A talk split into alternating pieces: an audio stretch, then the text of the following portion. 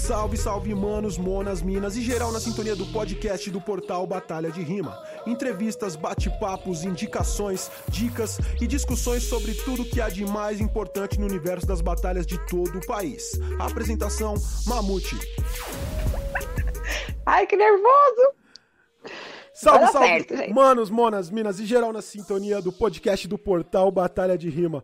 Eu sou o Mamute e hoje a gente tá aqui com o pessoal da chapa do Cultura Vive. É um coletivo, é uma chapa. É, é, é um coletivo, eu gosto de coletivo, que coletivo é um, um, nome que agrega né, as pessoas assim. O coletivo Cultura Vive SP, certo? Bom, o pessoal vai estar tá com uma chapa aí na eleição também para uma cadeira de vereador. É, e a gente vai falar hoje sobre as políticas públicas para batalhas de MCs, para eventos de rua e também sobre as propostas que a chapa vem aí para as eleições desse ano, né, meu? Inclusive tem algumas muito boas que contemplam as batalhas de MCs. Estamos aqui com o de praia, que vocês podem ver aqui à, à, à direita do meu vídeo.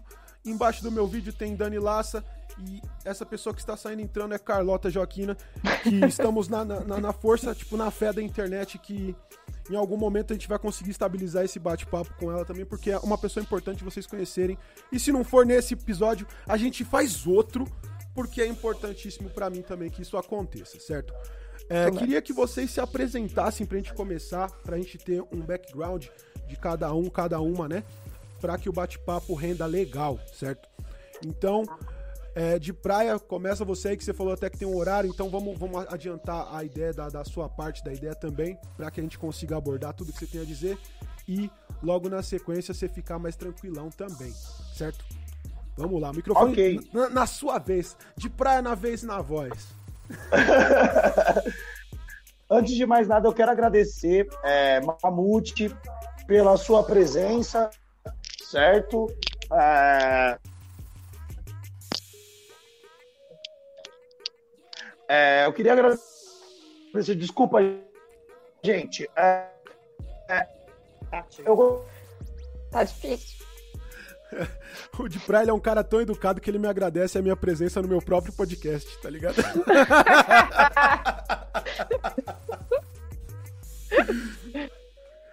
é. Eu tô vendo que no final das contas o podcast vai ser só com a Dani. Boa, boa. É, gente, bora lá, vamos lá, vamos pra Peraí, gente, que eu acho que eu retornei aqui, desculpa. Tranquilo, mano. Voltei. É, ele caiu. caiu, vambora, vamos nessa. Salve! Voltei? Voltei? Voltou. Perdão. Voltou. Eu, eu estou. Perdão, perdão, perdão. A internet deu uma caidinha. Ó, a Carlota tá me ouvindo, tá todo mundo me ouvindo. Voltando às ideias aí, pessoal. Muito obrigado, Mamute, pelo convite é, e também por estar tá recebendo o pessoal da Chapa Coletiva é, Cultura Vive SP, entendeu? Sou de praia, sou um representante do Rimadores do Vagão, do Ultra Clã. Trabalhamos com, trabalhamos com rimas de freestyle nos transportes públicos, todo mundo já conhece o nosso trabalho. É, e hoje eu tô vindo aqui para fazer meio que a ponte para apresentar para todos vocês a Chapa Cultura Vive SP, entendeu? É... Só um minutinho aqui. Ô, irmãozinho, por favor, eu sei que é chato eu estar aqui. Só um minutinho mesmo. Obrigado. Por favor. Desculpa aí, pessoal. É, eu estou vindo aqui para passar a visão para vocês sobre a chapa coletiva Cultura SP, que eu tive o prazer de conhecer. Tem uma trajetória linda aí através das batalhas por São Paulo. Já fechei muitos eventos com o Mamute, com vários outros irmãos através da Batalha do Point. E quando eu conheci a chapa coletiva Cultura Vive, eles vieram com umas propostas, não só para as batalhas de MCs, mas para a cultura em geral, certo? Isso aí eu vou deixar para elas explicarem. E o que eu achei interessante, o que eu achei interessante é, eu achei interessante que o propósito da Cultura Vive, do Cultura Vive SP, era trazer o mínimo que as nossas batalhas merecem, certo? É, transformar num patrimônio municipal cultural, certo? É, também trazer energia, é, pontos de energia para todos. A gente sabe que é coisa mínima, mas para a gente que organiza a batalha, sabe da grande dificuldade que é para ter o mínimo, que é, por exemplo, ter uma água, ter um ponto de energia. O ponto municipal cultural, isso vai trazer o quê? Isso vai fazer com que. Espera aí, gente. Ô, oh, por favor, gente, eu peço desculpa. É coisa de 10 minutinhos. Mas de prédio, eu não prédio, tenho como, tá te ouvindo tranquilo, é mano. Eu peço desculpa, só um minutinho, gente. Tá, tá, tá, Ô, tá desculpa suave, aí, gente. mano, seu áudio. peço... Não tá atrapalhando não, mano. Relaxa. Não, tá eu suave. sei, mas não é, complica. Eu peço desculpa. É onde eu peguei ali para trocar um papo e eu tô no estúdio, gente. Desculpa, peço perdão. Mas voltando ao que eu estava dizendo para vocês, galera, vieram com propostas legais que eu olhei como organizador de batalhas de MCs e falei: é, vou apresentar para os meus irmãos. Inclusive, vou apresentar para o Mamute, que é um cara que trabalha com organizando as batalhas de MCs pelo pessoal do FDR, né, mano, que faz a batalha nacional. Então eu vi que eles traz, é, têm uma proposta fundamental de trazer o mínimo de dignidade para os meus irmãos meus semelhantes e as minhas irmãs e as minhas semelhantes, que a gente precisa muito. Para mim, que já trabalhei com organização de batalha, opressão é, é mato para gente. É, o mínimo de para conseguir essas paradas mínimas. Então, quando eu vi as propostas deles, eu achei super interessante, achei muito legal e resolvi fazer a ponte de ligação para os meus irmãos para eles discutirem com todos os outros coletivos e ver se realmente é um caminho legal para a gente. Isso vocês vão saber agora com a Dani, a Carlota também daqui a pouco pode aparecer e falar para vocês. Só que pode ter certeza, procurem Cultura Vive SP, certo? Quem tiver interesse em saber as propostas, pode entrar em contato também no direct. Se quiser saber também pelo meu Instagram, de Praia 013 ou Rimadores do Vagão, a gente também está aí totalmente aberto para explicar também as propostas, mandar por e-mail, entendeu? Vocês vão achar muito tirado. E eu fiz questão de trazer as duas pré-candidatas, né? Tem dois homens e tem duas mulheres. Eles têm uma proposta diferente também na chapa coletiva, né? De ter uma chapa coletiva que é uma é uma dinâmica nova dentro da Câmara Municipal. Então nós vamos explicar tudo para vocês. Eu fiz questão das mulheres virem aqui e expor, certo, todas as propostas, porque a gente vai dar mais moral sempre para as mulheres do que para os homens, entendeu? Isso é a nossa a nossa cara. Então, muito obrigado pela, pela, pelo espaço de voz. E eu vou continuar por aqui, gente. E aí, dona Dani Laça? Salve, galera! Ai, apelido, né, gente? Meu nome é Daniela Martins, mas ninguém nem sabe meu nome. É Laça, pros íntimos e pros não íntimos. Mamute, primeiro quero agradecer aí pela abertura do espaço, como de praia falou, mano, sem palavras a importância que tem a gente bater esse papo, mano, trocar essa ideia sobre política sim, pra gente discutir aí sobre o que a gente tá vivendo, sobre os caminhos que a gente quer seguir, mano. É essencial a gente trocar essa ideia, bater esse papo com a galera, quem, quem já conhece esses processos, quem não conhece, né? E a gente vai discorrer aqui um pouquinho no decorrer da, da, do programa, aí a gente vai explicar como funciona esse mandato coletivo, né? Essa proposta de se fazer um mandato coletivo, o que, que é que a gente tem aí como diretrizes aí dentro do nosso projeto. É, a gente trabalha essencialmente com foco na cultura. Eu já tenho aí 20 anos trabalhando na cultura, trabalho com desenvolvimento de projetos socioculturais, né, junto à prefeitura e algumas empresas privadas também, sempre um desenvolvimento de projetos culturais é, gratuitos. Né? Há dois anos atrás, a gente conseguiu instituir o Circuito Periférico aqui em São Paulo, que é um projeto que foi de grande importância para a gente, porque foi o que determinou aí esse nosso passo para dentro desse universo que a gente chama de político, né? É porque é ruim. Eu, até eu tenho um pouco de receio de usar o termo político, porque as pessoas já né, logo se assustam, né? Mas a gente foi o circuito periférico, ele foi de grande importância assim para a gente se entender como agente político, né, como agente cultural da cidade. E ele tem sido muito bom assim para a gente poder levar essa, trocar essa ideia também para com a galera da periferia, com a galera que produz arte, que produz cultura, para entender a importância da cultura, a importância que a cultura tem aí tanto socialmente, né, quanto economicamente, porque a gente sabe que a cultura é responsável por por grande parte do, do dinheiro que circula aqui na cidade, no país, né? A importância que ele tem. Então, hoje vamos explicar direitinho aí como é que vai funcionar esse processo aí do Cultura Vive. E mais uma vez, obrigada aí, Mamute. Opa, tamo junto. Carlota, você consegue falar com a gente aí? Eu sei que você tá ouvindo, que você já falou que estava ouvindo, mas será que chega aí o seu áudio? Para se apresentar? Olá! Olha aí. Olá! Se apresenta pra gente é. aí, Carlota. Carlota Joaquim, atriz de teatro, atriz de teatro de rua, de teatro de palco, de teatro até embaixo d'água, se for preciso. É, eu queria primeiro agradecer a oportunidade de estar com pessoas que eu tenho o maior respeito. É, rimadores de vagão, para mim, são artistas na essência do que é um artista, porque além deles fazerem uh, os seus roteiros, as suas, os seus, a sua poesia, musicar, eles também são os atores, eles também vão para a rua. O artista tem que ir aonde o povo está, e o povo está no vagão. Então é pro vagão que eu vou. Então, isso me deixa muito enriquecida no sentido de artista de, de São Paulo, é, fazer parte dessa tribo de, de artistas tão importantes, tão colocados no lugar onde eles é, se colocam como artista. As batalhas de MC não tem, assim, é, quando você chega numa batalha, todas as pessoas que estão se apresentando, a gente se arrepia. É, um, é, um, é uma emoção saber a capacidade de cada jovem que está ali, de cada menino, de cada menina, de cada é, integrante da, da, das pessoas que estão assistindo, a responsabilidade no que está sendo dito e na influência que é. Porque nessas batalhas a influência é muito grande, porque a plateia está assistindo e está também criando o seu, a sua crítica política, a sua crítica artística, o seu lugar como cidadão. Então, Mamute, Dani, de praia, eu tenho orgulho de fazer parte. Sou uma senhora de 55 anos, uma artista que vem da periferia. É, a Dani falou do circuito periférico. Eu só hoje sou atriz por causa do circuito que não tinha esse nome, mas desse, dessa periferia que foi encontrando muito devagar e descobrindo a sua potência.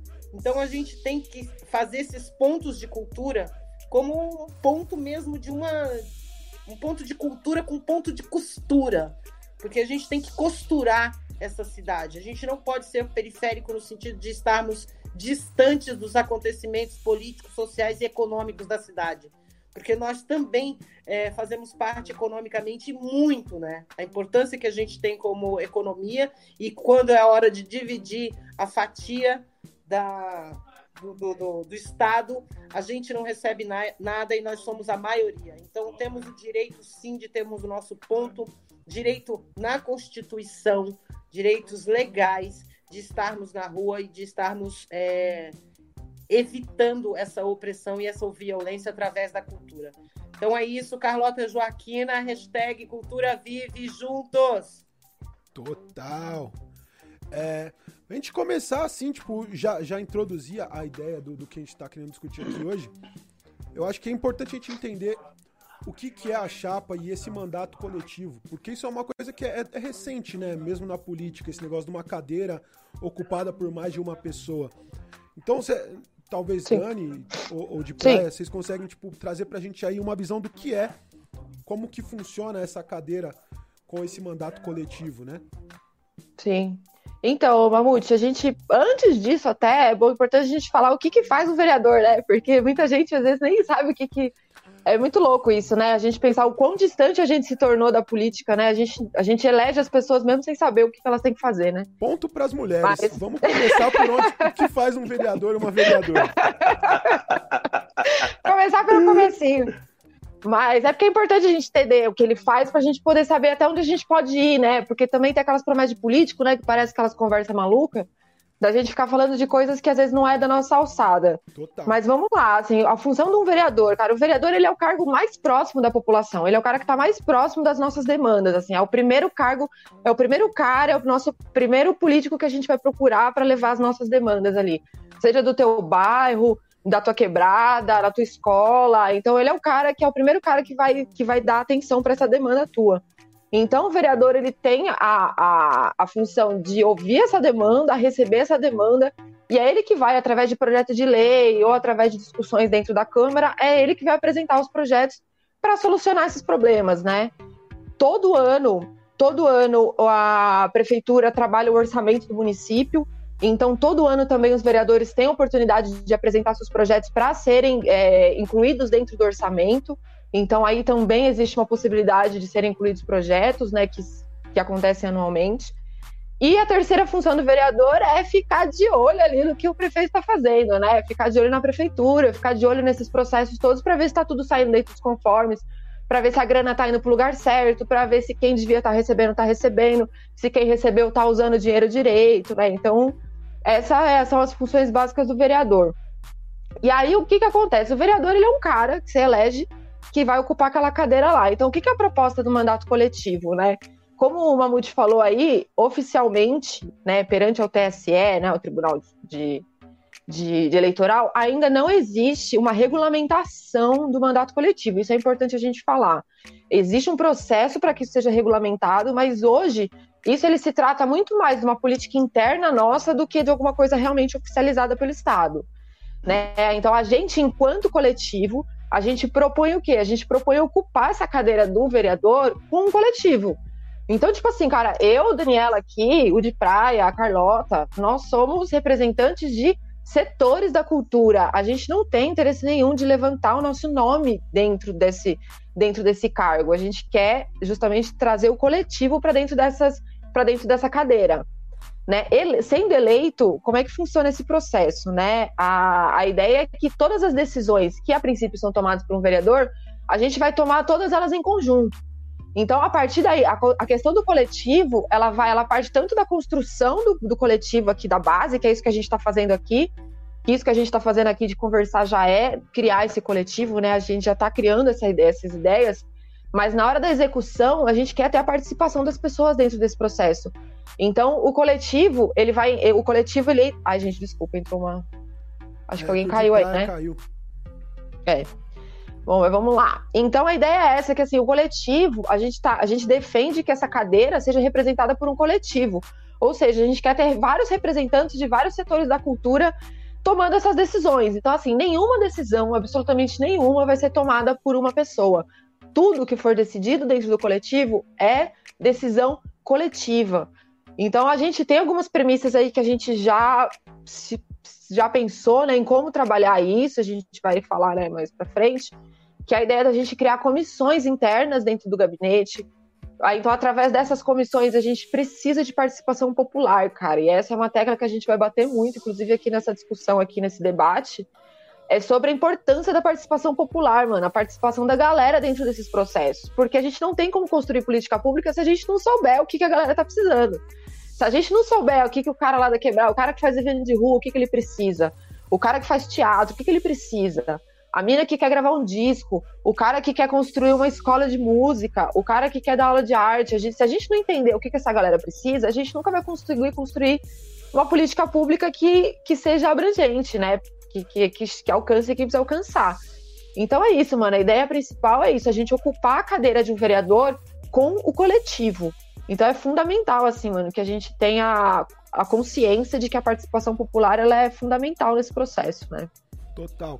Então, é, é, só para ver se eu entendi, tipo, não existe ainda uma legislação para isso. Então, na eleição é meio que vocês colocam alguém ali como frente do coletivo, mas as decisões são tomadas como coletivo, como, como coletivo. Isso, exato. A, Carlo, a Carlota, no caso, é a nossa representante, a Carlota, que é essa que tava falando. Infelizmente, gente, ela não conseguiu aparecer aqui, mas a Carlota é uma atriz maravilhosa e já está há muitos anos na militância da cultura como todos nós, assim, né? Mas ela tem uma história aí maravilhosa, de tanto de vida quanto de, de ativismo aí dentro da cultura. E ela é nossa representante oficial. Sim. Mas é isso, dentro, do, dentro desse gabinete que a gente está construindo, todas as decisões elas, elas são tomadas em coletivo. Até durante as nossas reuniões, assim, é muito louco isso, porque é um processo, inclusive, exaustivo, assim, porque é muito difícil, cara, você decidir as coisas em conjunto, porque são muitas ideias, são muitas cabeças pensando, são muitas necessidades, né? E aí a gente conseguir juntar isso tudo e transformar isso numa, numa demanda é muito complicado. Mas é um exercício que a gente faz, né? É um exercício que é fundamental a gente fazer. Então é exatamente isso. A Carlota é nossa representante.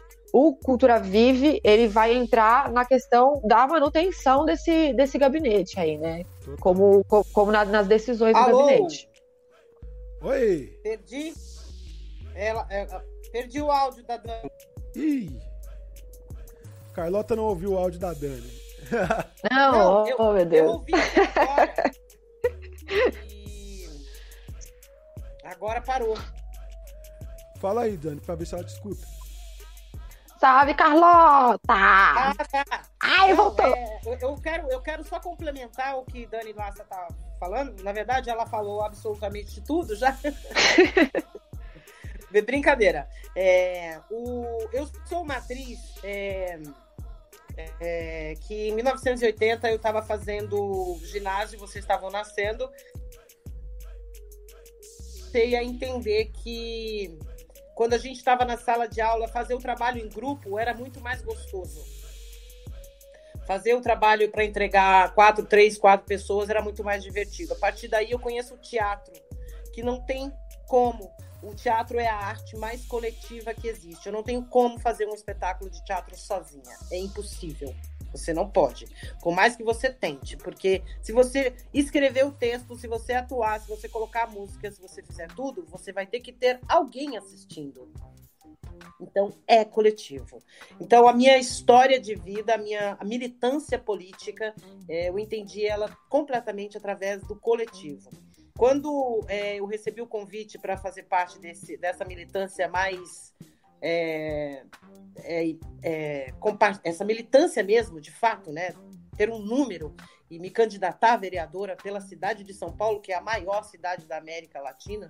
Então isso me deu um medo, assim, mas eu aceitei porque eu tinha o coletivo do partido junto. Quando o Pedro me chamou para fazer parte do coletivo com Dani, com Cacau, com Sandrão, aí a minha força foi muito maior, porque é, tomar decisões para um coletivo sozinha ou dentro de uma Câmara, claro que a gente vai estar dentro da Câmara dos, dos vereadores, mas é, você tem que assumir suas posturas. Agora, assumir posturas é, de, com, ouvindo coletivos, as suas decisões são muito mais amplas e muito mais é, verdadeiras. Elas vão chegar mais diretamente a quem interessa. Então, me fortaleceu demais fazer e assim isso vai é uma das batalhas atuais. A política ela tem que ser sim uh, mudada. A, a política como ela tem como ela é hoje, ela é ultrapassada, ela é primitiva, no meu entendimento. E a partir do momento em que a gente senta numa cadeira, quatro pessoas, para decidir, numa Câmara de Vereadores, o que vai acontecer com os seus cidadãos, isso fortalece demais os cidadãos, porque não é só um pensando. Então, você fazer uma chapa coletiva, onde todo mundo também vai trabalhar junto, é, você fazer um mandato coletivo, você vai. É, é, representar de fato, não é? Porque uma cabeça sozinha pensa muito bem, mas quatro cabeças pensam muito melhor. Né? Então você vai ter um conteúdo muito mais abrangente, porque eu sei de algumas coisas, você sabe de outra, o outro sabe de outra, esse tempero vai se juntando numa panela e a gente vai fazendo a nossa história e é, ficar muito mais verdadeira e com certeza a gente eu é, vou falar aqui que a gente não vai sair por aí dizendo, ah, nós vamos colocar quatro pontos de cultura na Vila Matilde, nós vamos fazer o ponto de cultura da, da Barra Funda ser o mais. Eu não vou chegar com essa cara de pau de fazer isso. Nós vamos ser eleitos e, a partir daí, junto com a população que nos elegeu e junto com esse nosso coletivo, criar as demandas que a cidade está precisando e as demandas mais é, importantes, né? Que são não são poucas, são muitas, principalmente na cultura. Sim. Total. É... Tô tipo impressionado assim. A, a, a punchline, a punchline a gente é, é, um, é, um, é um quadro ainda de batalha de MCs, então a gente sempre pensa na punchline. A punchline de Carlota Joaquim foi Enquanto eu estava no ginásio, vocês ainda estavam nascendo. tipo isso, né? e o pior é que ela falou isso, pá, tipo, nos anos 80, quando eu estava no ginásio, pô, tipo, nos anos 80 eu ainda não Eu tava nascendo, né? Eu não pensava em nascer. Eu sou uma criança dos anos 90. Então a gente tá vê vendo? que tem, tem, uma grande representatividade, né? Tipo, e, e um know-how enorme nisso, né? Tipo, o DJ do França, que é meu DJ aí, que a gente gosta de zoar, que é o cara mais velho do podcast, falou que entende ela, tá se sentindo representado.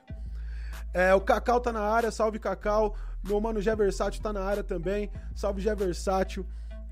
E Aí é uma pergunta que aí também tipo, vocês podem complementar a resposta. Não sei se Dani começa e depois Carlota complementa, se Carlota começa e Dani complementa. Diga lá. O... A partir tipo, do momento que vocês se juntam como cultura vive, né? Tipo, Sim. A gente aqui, como eu disse, é um podcast de um canal de batalha de rima, né? Então, eu já vou perguntar, tipo, quais pode são vir, as suas intenções vir. com a minha filha? Quais são as suas intenções com, minhas, com os meus filhos, minhas filhas, os MCs de batalha, os organizadores, as organizadoras?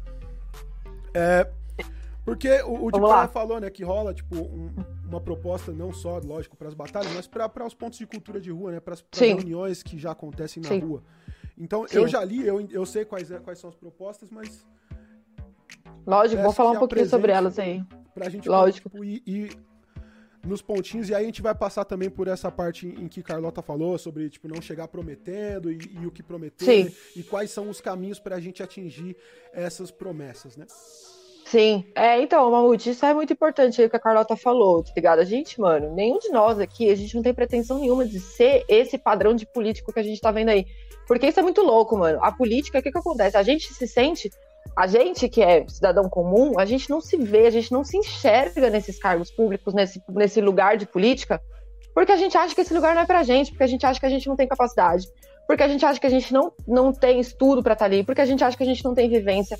E, na verdade, quando a gente começa a conhecer um pouco dos processos, né, dos processos públicos, a gente começa a ver que é o contrário, mano. A gente, mais do que ninguém, velho, a gente vive isso, mano.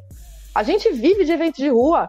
Eu faço evento de rua há 20 anos. A Carlota tá aí falando que ela, ela há 30 anos que ela tá fazendo coisa, é, teatro de rua. O Sandrão, porra, tá aí com a RZO, que é, sabe, um dos, um dos, dos primeiros do, grandes grupos de rap que a gente teve aqui, que é referência no mundo inteiro. O Cacau, que é um puta gestor cultural, cara, um dos melhores gestores culturais que eu já conheci, sabe? Que ele leva aí uma casa de cultura aqui em São Paulo que é referência. Então a gente começou a se entender um ser político a partir daí, tá ligado? Por que, que a gente não pode estar tá lá, mano? Porque se a gente vive isso, se a gente entende as dificuldades que a gente passa, aí que a gente começa a entender o que, que é que a gente tá precisando, tá ligado? Então, todas essas nossas propostas, elas surgiram a partir daí, a partir das necessidades que a gente sentiu enquanto produtores, enquanto artistas, enquanto gestores de cultura. Então, assim, a, todas as nossas propostas para eventos de rua, elas se tratam, primeiro, mano, de desburocratização dos processos, porque isso é uma coisa que a gente vai bater sempre na tecla, isso é uma coisa que vocês vão ouvir a gente falar muito em todo o processo do Cultura Vive, porque a gente, é, desde que a gente começou a produzir, desde que eu comecei a produzir evento de rua, eu comecei a me envolver com, a, com órgãos públicos quando a polícia começou a parar meus eventos, tá ligado? Quando a polícia colava lá pra, pra parar meus eventos. A, a empresa de energia colava lá pra tirar minha energia. Aí vinha a CET e queria bloquear meu evento porque eu não tinha feito o licenciamento. Aí vinha a sua prefeitura e queria parar meu evento porque a gente não tinha autorização. Aí eu comecei a entender, falou, porra, o que, que eu preciso fazer então, mano? Eu preciso entender como é que é esse processo, tá ligado? Eu preciso entender o que, que eu preciso fazer.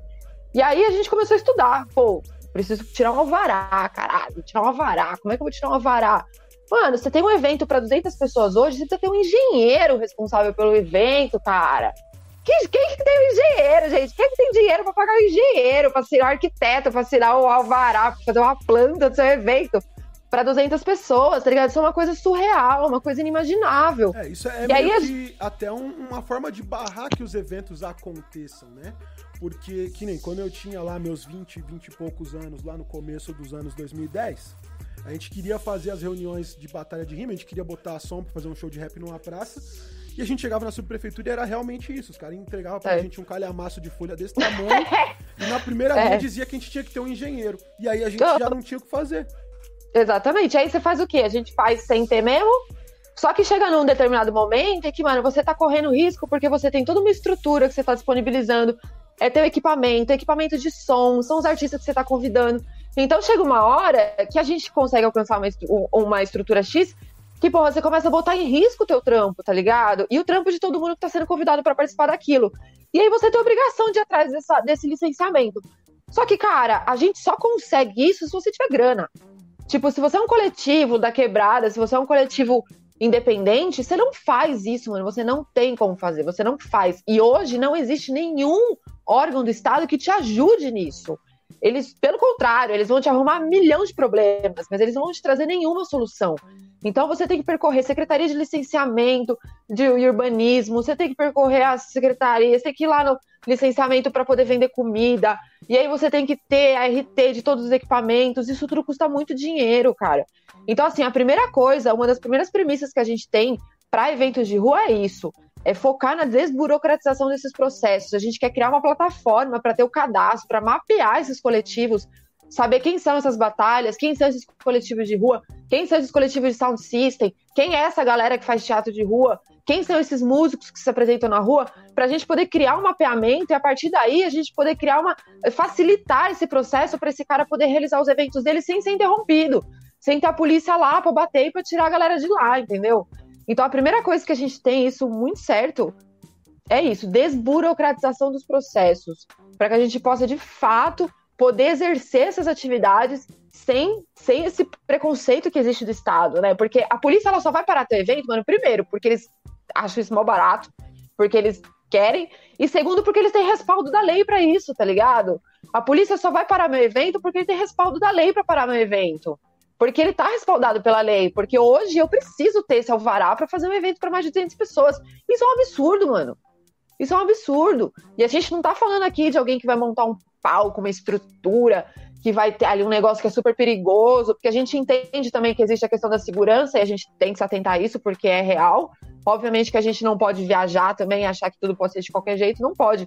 Mas existem determinados coletivos, determinados eventos, que nem a cultura do sound system, as batalhas de rima, que facilmente elas podem ter essa liberação sem precisar passar por esse processo, tá ligado? Não precisa passar por isso. Então, então, uma das, uma das nossas premissas é essa.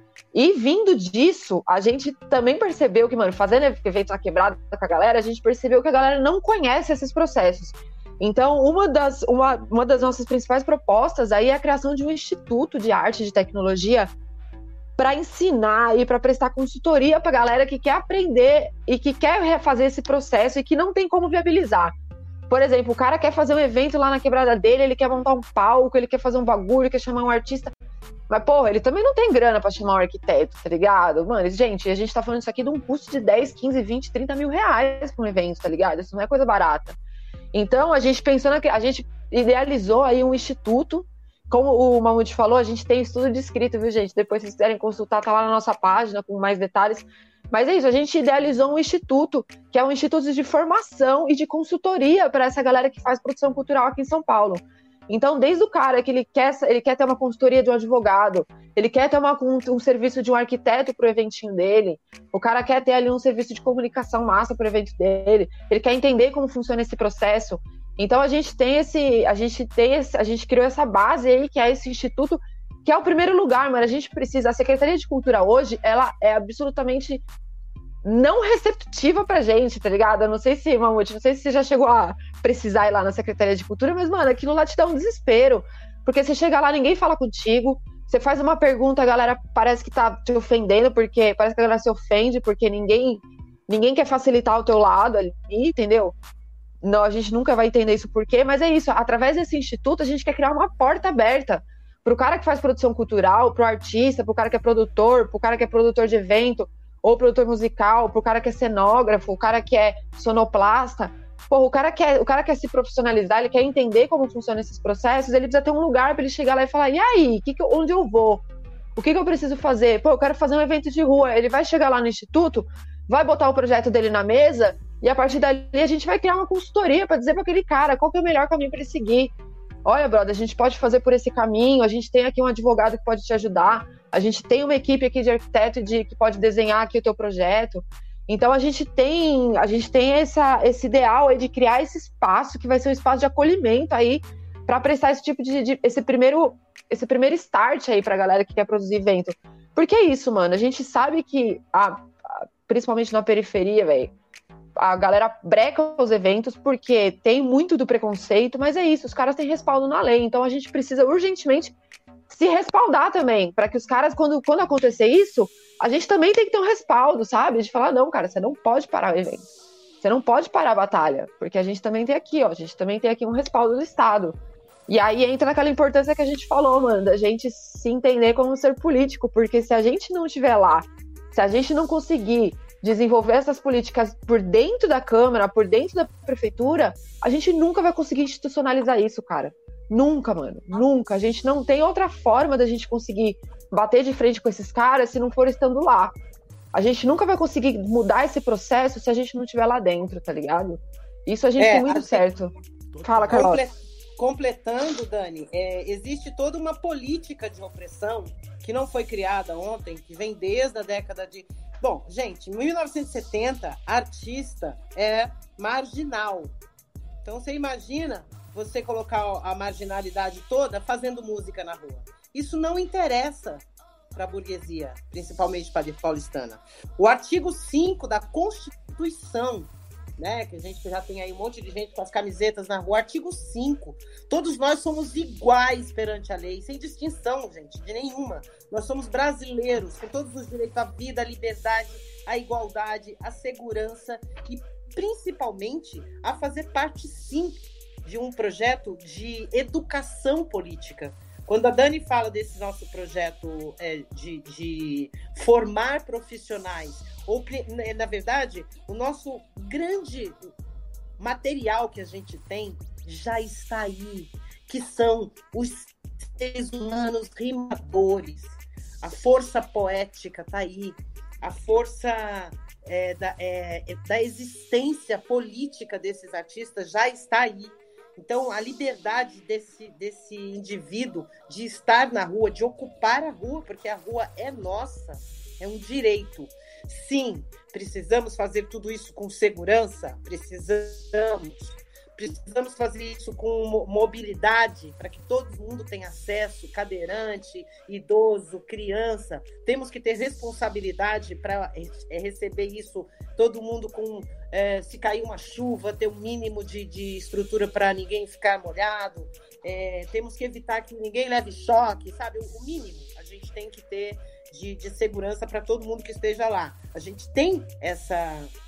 Só que eles usam dessa nossa precariedade para é, evitar o nosso projeto de ascensão de cultura e da força que a cultura tem nessa cidade de São Paulo, que é uma cidade tão diversa, tão, tão rica né, culturalmente, porque tem a cultura do, do país inteiro tá aqui.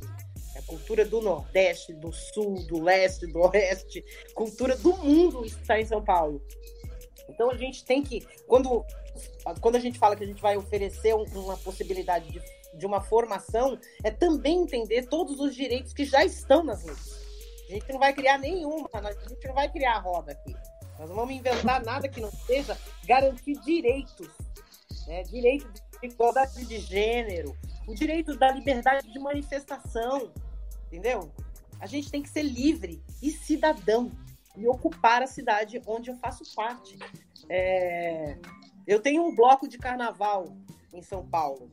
Um grande exemplo de como economicamente o bloco de carnaval transformou a cidade de São Paulo não é novidade para nenhum de vocês aqui.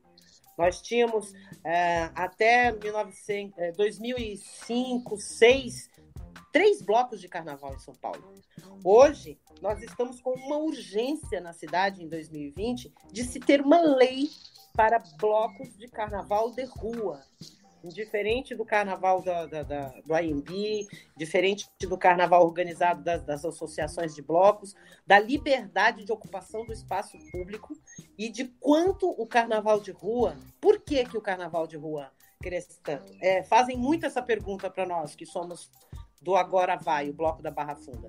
Por que, que o Agora Vai cresceu tanto? Que tinha 70 atores em 2003, 2004 e hoje tem 30 mil pessoas atrás. Porque todo mundo precisa da necessidade, da liberdade de arte e cultura. E o carnaval, ele é o, a grande festa cultural da cidade. Então não foi porque a gente é bonito e que a nossa música é maravilhosa. É porque as pessoas estão sedentas de cultura. Então, se a gente faz, é, é, se a gente é, enfrenta, que foi o que nós fizemos em 2004, a gente enfrentou o poder público e assumimos o nosso direito de ocupação do espaço público, é, que a gente saía sem, é, sem o engenheiro. a gente saía sem o engenheiro. Lógico, né? Saiu sem engenheiro, sem nada, e a gente montou os figurinos e fomos para a rua com a nossa musiquinha. E a nossa musiquinha virou uma música muito grande. A, a, o Agora Vai, ele tem também essa formação de, de coletividade, de fazer a música com o coletivo. E hoje o Agora Vai arrasta 30 mil pessoas na, nas ruas estreitas, que já está ficando de pequeno demais a Barra Funda para nós. É, porque precisamos, para viver de comida, saneamento básico, precisamos é, de transporte, mas a gente precisa muito de cultura. Cultura é alimento para a alma. Os jovens, então, eles não conseguem existir se eles não estiverem nas suas festas, nos seus bailes, nos seus funks. Eu preciso disso para alimentar a minha existência. Então, é, se é, fortalecer com seus direitos na lei, né? Os direitos da cidade, obedecendo tudo que já está por aí, mas tendo, também transformando tudo isso dentro da atual sociedade que a gente vive, que é diversa e é linda e é rica e tem uma cultura maravilhosa. Né? Obedecendo Sim. os direitos e deveres, é isso. Exato. Total, total. Eu vou tocar um break aqui, a gente volta, é o break de 20 segundinhos. A gente já volta. Fechou, é fechou. Fechou. Você já seguiu a gente lá no Instagram, arroba portal Batalha de Rima. Lá tem conteúdo diferente do que tem aqui, além de ser o lugar mais fácil de avisar para geral sobre os conteúdos novos daqui do podcast e de lá do YouTube. Já voltamos. É, é rapidaço. Uh, que rápido mesmo. Inclusive, quem quiser anunciar aí nesse espaço do break para ele aumentar um pouco também, pode anunciar, mas aí, né, Opa! O podcast tem que sobreviver. Esse espaço do break, por enquanto, só está divulgando o meu Instagram. Aê.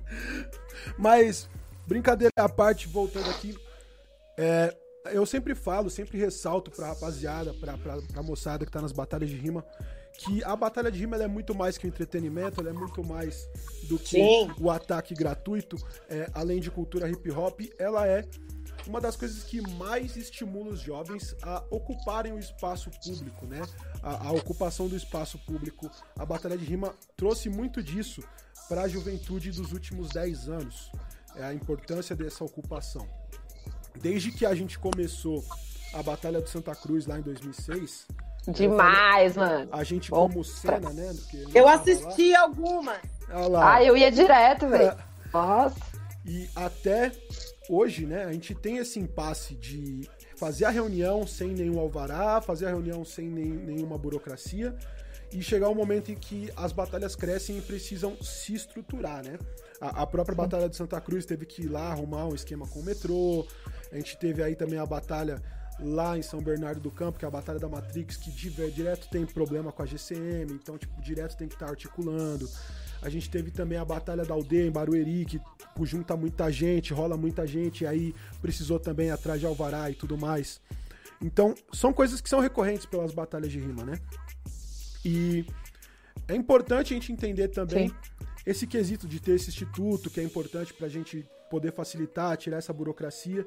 Mas eu acho importantíssimo a gente também é, passar para todo mundo, para esse pessoal das batalhas e para os outros movimentos, que isso é uma coisa que, assim, depende do trabalho do dia a dia, é uma construção de um tempo, né?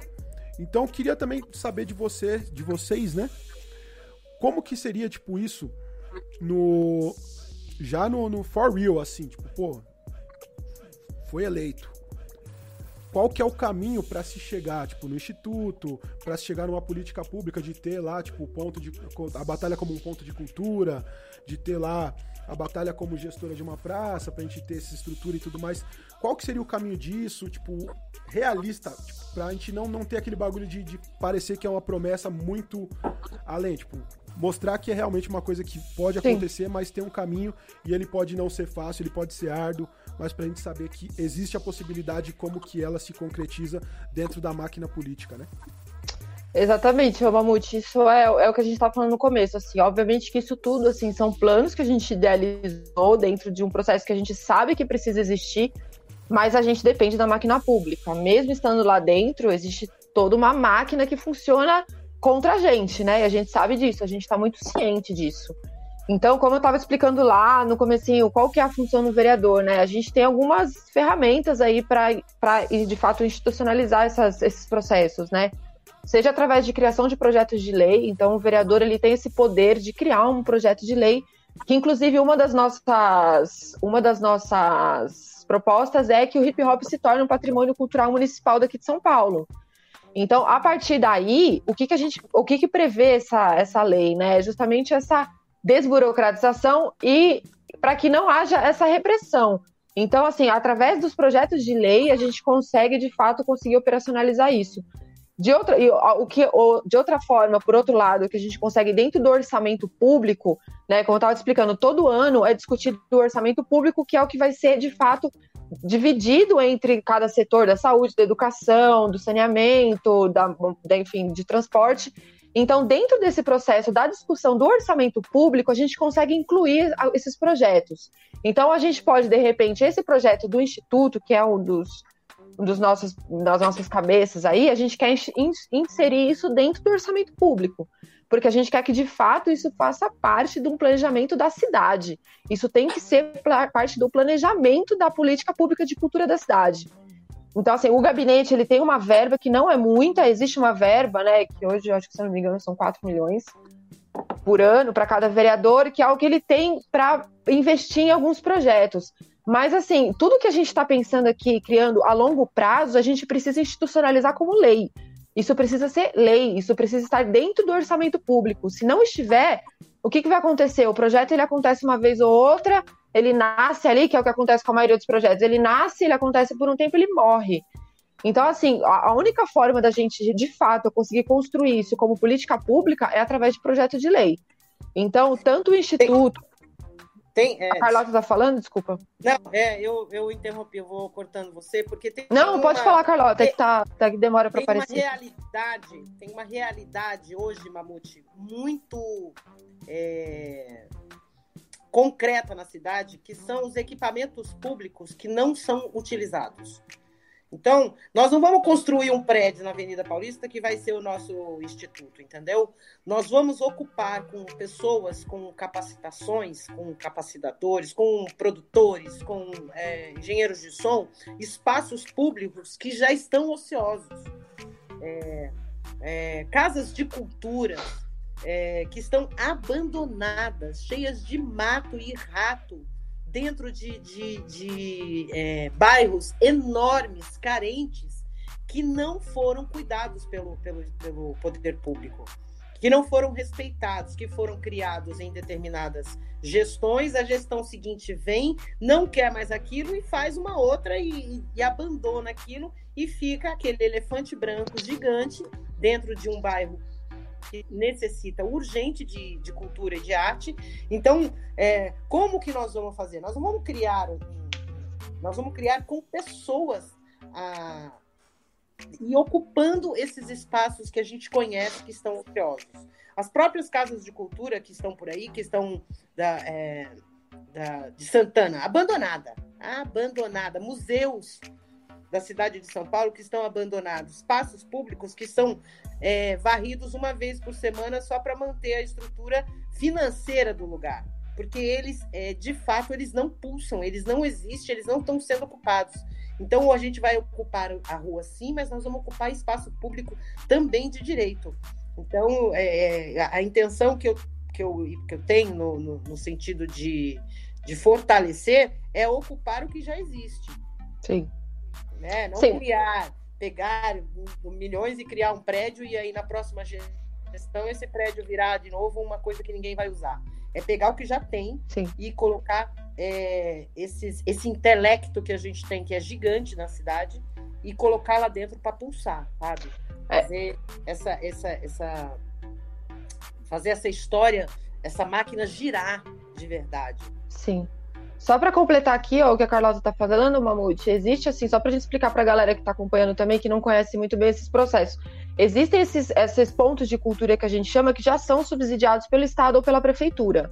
Então, assim, pouca gente sabe, mas assim, o valor que a cultura tem destinado dentro desse orçamento anual, o valor que é destinado para a cultura, nem metade dele é utilizado, cara.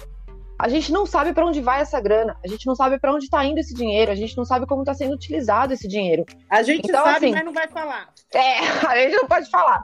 Mas então é isso, assim, além da gente criar esse instituto e da gente criar esses projetos de lei que vão dar a base para a gente poder trabalhar e para a gente poder atuar, a gente precisa urgentemente, mano, descobrir o que, está acontecendo com essa grana da cultura, tá ligado? Porque essa grana não tá chegando nos pontos de cultura. Essa grana não tá chegando na casa de cultura. O Cacau, que, que, que tá dentro do coletivo com a gente, ele é coordenador da Casa de Cultura do Itaim ali, que, que é uma referência hoje em São Paulo, e ele mesmo fala, ele fala, pô, Dani, quando tem um evento aqui do lado do, do nosso espaço, eu empresto equipamento, eu empresto microfone, eu empresto equipamento de som, sabe? Eu ajudo aqui com, com alguma estrutura que eu tenha. Isso não acontece porque as casas de cultura não têm estrutura, tá ligado? E a gente não consegue entender por que, que a verba é destinada para aquilo e aquele dinheiro, ele simplesmente desaparece no meio desse caminho, tá ligado? Então, do orçamento que a gente tem de quase 350 milhões da cultura, nem metade foi usado. Esse ano, por exemplo, nem metade foi usado. Se a gente entrar lá no site da, do, do município, a gente consegue ver isso. E a gente não consegue entender por que, que esse dinheiro não foi usado, para onde ele está indo, o que está sendo feito, que esse dinheiro não está chegando nos pontos de cultura.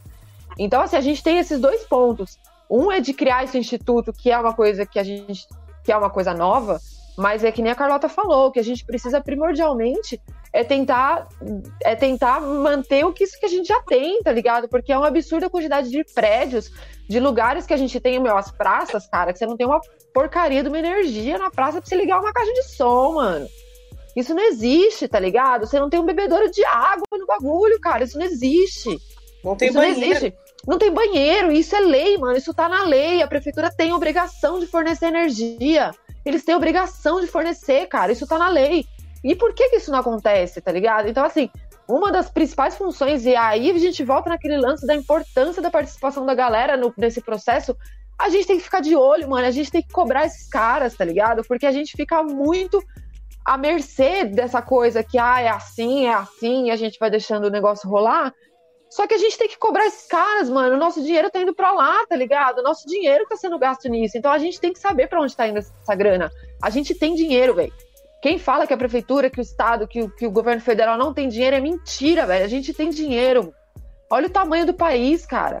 Olha o tanto de dinheiro que esse país arrecada. Falar que esse dinheiro não tem. Não, falar que esse país não tem dinheiro é um, é um absurdo. É Só que a gente já se, a gente se conformou a ouvir isso, tá ligado? A gente se conformou a ver todo mundo falar que não tem dinheiro para fazer nada. Então, quer dizer, você tem 350 milhões da cultura que estão lá parados e que a gente não sabe para onde tá indo essa grana, mano. E você tem um monte de artista morrendo de fome aí na pandemia. Você tem um monte de gente que, é, que tá aí com o evento sendo interrompido pela polícia tomando pau. Porque o cara não tem grana para bancar um, uma estrutura decente, tá ligado? E por que, que a gente não tem, entendeu? Então é isso, a gente tem esses dois lados aí. Eu acho que o que a Carla falou é muito importante, mano. A gente manter esses espaços que a gente já tem, sabe? Fábricas de cultura, ser pontos culturais, os pontões de cultura. Isso é essencial também. A Carlota tinha complementado alguma coisa? É, faltou complementar alguma coisa, Carlota?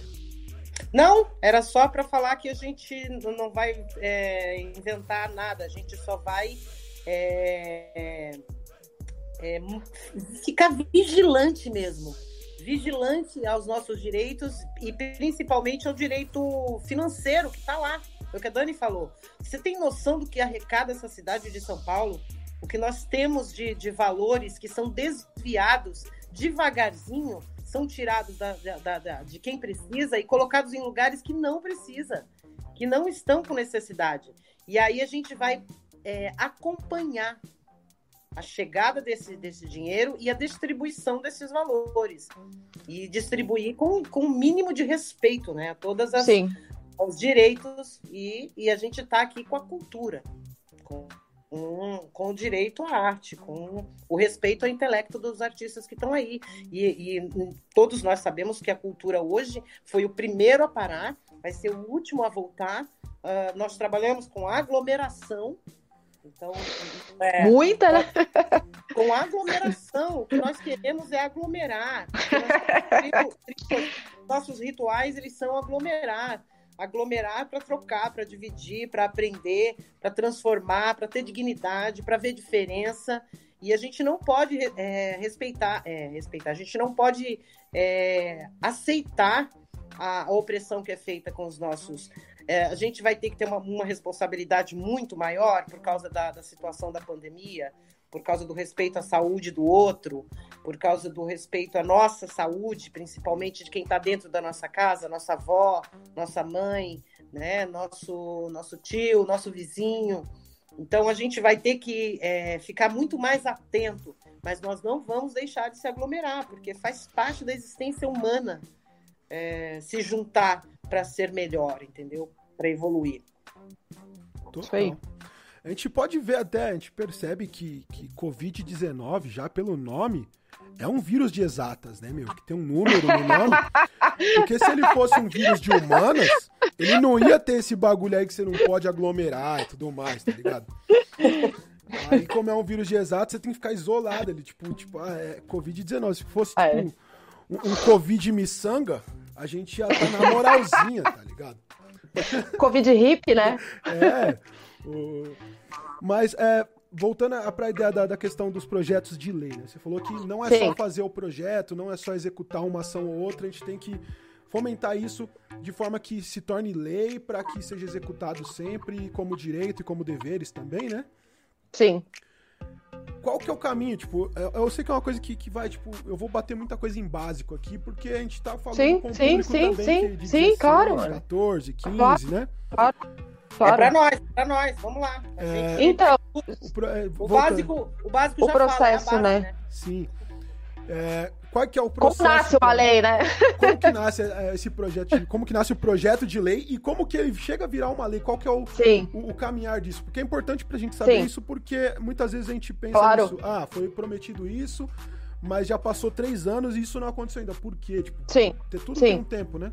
Sim. Então, Mamute, como isso a nível, a gente vai falar que é a nível municipal, né? Sim. Lógico, assim, a nível federal. As leis, por exemplo, Aldir Blanc, né, que a gente tem discutido muito sobre ela. Por que, que ela demorou tanto tempo para acontecer? Ela nasce na esfera federal, então ela passa pela Câmara dos Deputados, depois ela passa pelo Senado, ela passa depois pelo, pelo Executivo. Então existe assim, existem etapas para uma lei ser aprovada. Então, por exemplo, aqui no município, como é que funciona? O vereador, ele é o cara que idealizou, por exemplo, a gente idealizou aqui um projeto de lei para transformar o hip hop como um patrimônio municipal aqui da cidade de São Paulo. A gente vai desenhar esse projeto de lei. Existe um, um, um setor dentro da Câmara dos, dos, Vereadores que é um setor de técnico, que é quem redige as leis. Então, são os caras que vão lá escrever, tintim por tintim, o que, que vai na lei, o que, que vale, o que, que não vale, quais são os valores, como ela vai ser executada, da onde vem o dinheiro, como ele vai ser distribuído. Então, existe uma equipe técnica que, que elabora esse projeto de lei. A partir do momento que ele foi elaborado, ele vai para votação né, para a mesa diretora lá da, da Câmara. Se for aprovado, isso vai para votação. Aí, aí a importância de todo mundo sentado lá. Exatamente. Aí a importância de todo mundo adianta, lá. Não adianta ficar eu e Dani dentro lá, loucas, tentando fazer a lei virar. Eu preciso que todo mundo que elegeu a gente, ou parte de todo mundo, esteja lá perturbando dentro da, da, da, Câmara Sim. dos Vereadores para fortalecer a necessidade e a importância. Por isso Sim. que a gente tem que ter o abaixo assinado. Tem que chegar lá 5 milhões de, de, de pessoas, de cidadãos, com seus RGs, dizendo sim, eu quero que essa lei faça parte. Eu apoio eu apoio essa lei, eu preciso dela. Então também tem isso. Continua, Sim. Dani, tô gostando. Não, mas é isso, é, a participação popular é muito importante mesmo, que é isso que a Carlota falou. Às vezes o que acontece? Os vereadores, eles olham aquele projeto de lei, não é de interesse deles, porque eles não querem gastar dinheiro com aquilo. Então os caras vetam ou eles boicotam a votação. E aí entra a força da participação popular, mano. Quantas e quantas conquistas que a gente teve nesse, nesse processo de ir lá, mano, lotar a Câmara, e ficar lá, bater nos caras, até os caras resolverem votar aquele negócio. A lei, e tem que ficar lá, fomento, tá ligado? A lei de fomento ao teatro, que foi a, a, a, primeira, né, que aconteceu na América Latina, que é só daqui de São Paulo, ela só aconteceu por causa da manifestação. Muita pressão. A gente deitado no chão na frente da prefeitura, a gente todos os dias sentados na, na, nas cadeiras, em pé com as suas bandeiras, a gente é, é, deixando os vereadores completamente confusos. Constrangidos. Constrangidos. e assim que a gente conseguiu a lei de fomento ao teatro, depois veio a do circo, depois veio a da dança, mas Sim. tudo com, com essa força. Se não tiver. E assim, não adianta colocar lá só os rimadores. A gente tem que colocar os atores de teatro, a gente tem que colocar os, os bailarinos, a gente tem que colocar toda a força dentro, todos os cidadãos, é, porque eu, eu, coloco 250 pessoas dentro do negócio, é um número. Agora, se eu coloco 25, qual é a força que eu vou ter dentro da. Sim. Eles simplesmente vetam e a gente vai embora. Estão nem aí, que é o que acontece. É. Além de. Tem uma coisa, Mamute, também é, é, querendo fazer este. sentar nessa cadeira para representar o povo paulista, o povo brasileiro, na verdade. É, nós não queremos só ficar criando leis a gente também quer impedir leis que não favoreçam nenhum de nós. Exatamente. A gente vai sim perturbar e evitar que leis que não tenham nenhum significado, porque são muitas as leis que são criadas que não fazem nenhum significado e que não chegam na gente, a gente também vai lá para impedir que essas leis sejam Cortou aqui para mim é, votadas, que sejam é, autorizadas. Então tem isso também. Isso é uma das funções do vereador, né? Total, total. Porque é isso, né? É, é um jogo também de, de, Cortou aqui pra mim. A Carlota. Mas eu tô chegando pra você aí também? Não, você tá, você tá. Eu, eu ouvi o não, até a Carlota. Tá eu não ouvi. Não, não tô não. Eita. Mas eu já imagino que ela falou. Já é isso aí. Alô?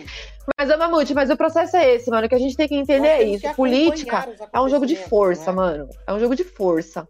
Então, Alô? assim, a gente estando lá dentro, que a gente falou, a gente cria um projeto Alô? de lei, ele vai pra votação. Dani, um minutinho, Dani. Tá, tá. Carlota, tá me ouvindo? Ela tá falando? Caiu. Eu tô interrompendo. Ela ah, caiu. caiu. Mas é isso aí, a gente tem todo esse processo da votação que é dentro da Câmara. Depois disso, ela vai para o prefeito, o prefeito tem que aprovar. Então, tudo isso, por exemplo, existe uma lei hoje que é a Lei São Paulo Cidade da Música. Não sei se você já ouviu falar dessa lei. Não que uma galera tá tentando aprovar que é uma lei de fomento para artistas de rua, para subsídio de pagamento de cachês, é uma lei foda, que depois eu posso até mandar aqui para você, passar para a galera, porque é uma lei maravilhosa. E eles estão nesse processo, já passou por todas as votações, já foi aprovado pela Câmara, só que ela tá levando o prefeito. E agora, entendeu? Então, o que, que a gente está fazendo agora? A galera que é da, que está coordenando essa lei, eles estão se mobilizando para criar uma campanha para a gente pressionar o prefeito. Então, assim, existe esse processo da votação interna, mas ele só vai acontecer. Isso eu tô dizendo das nossas demandas, tá, gente? Porque para liberar dinheiro para eles lá é facinho, né? Que a gente bem sabe, né? Mas, assim, dentro da nossa demanda, a gente só vai conseguir realizar esses projetos com muito apoio popular, mano. Que nem a Carlota falou, é indo lá, com cartaz, é trocando ideia com os vereadores, batendo na porta dos vereadores, cara. Pô, a gente vai lá, quando a gente quer aprovar um projeto, a gente bate na porta de vereador por vereador. Pelo amor de Deus, me ajuda. A gente apresenta o projeto, você precisa me apoiar. E o bagulho vai se construindo assim, mano. É muito diálogo. E aqui, o fato da gente estar tá trabalhando com cultura, que é uma coisa para eles que é subversiva, é muito difícil, mano. Porque a gente não tá querendo dar dinheiro para eles, tá ligado? Então é muito difícil da gente ter o apoio deles, mas esse é o processo, mas esse é o processo com que se constrói, assim. Existe uma parte que é política, mas existe uma parte que é pressão popular também, participação popular. Total. Carlota, tá ouvindo? Ela sumiu pra mim. Ela voltou aqui, mas ela não. Pelo jeito, só deve estar tá travando também. É. É. Até me perdi, né? Tipo... Eu fico nervosa, gente. Posso falar, eu fico nervosa, porque a gente começa a lembrar das coisas que a gente passa é, lá, né? Vou passar o break rapidinho aqui e já volto. Demorou, demorou. Pergunta. Demorou. Siga a gente lá no Instagram, arroba portal Batalha de Rima. Lá tem conteúdo diferente do que tem aqui, além de ser o lugar mais fácil de avisar para geral sobre os conteúdos novos daqui do podcast e de lá do YouTube. Voltamos. Eita, não é essa aqui, é essa daqui. Ah, tá. Eu fico perdidinho nessa, nessa plataforma aqui. É... E. Dani, Eu não sei se Carlota está ouvindo, se ela estiver ouvindo, ela pode complementar depois.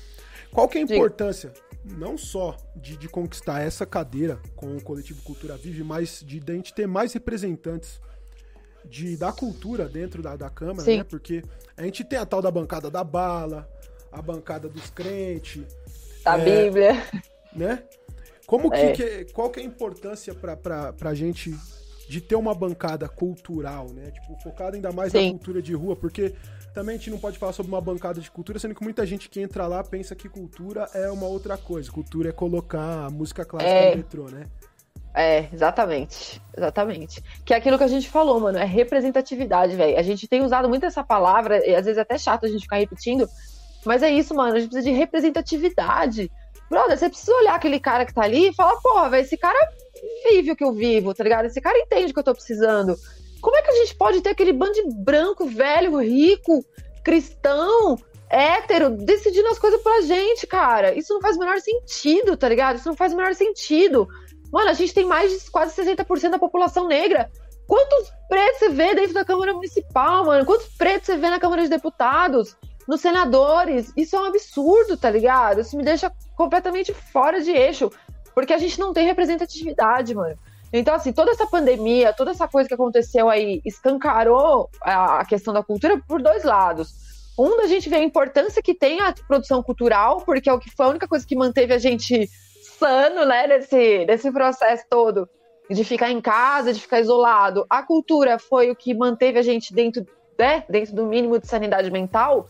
E por outro lado, ela escancarou essa falha toda que tem na estrutura né, da gente não ter o mínimo de respaldo do Estado, nem enquanto profissional, porque, pô, você se fudeu, cara, você, você deixou de receber seu cachê, já era, morreu pra você.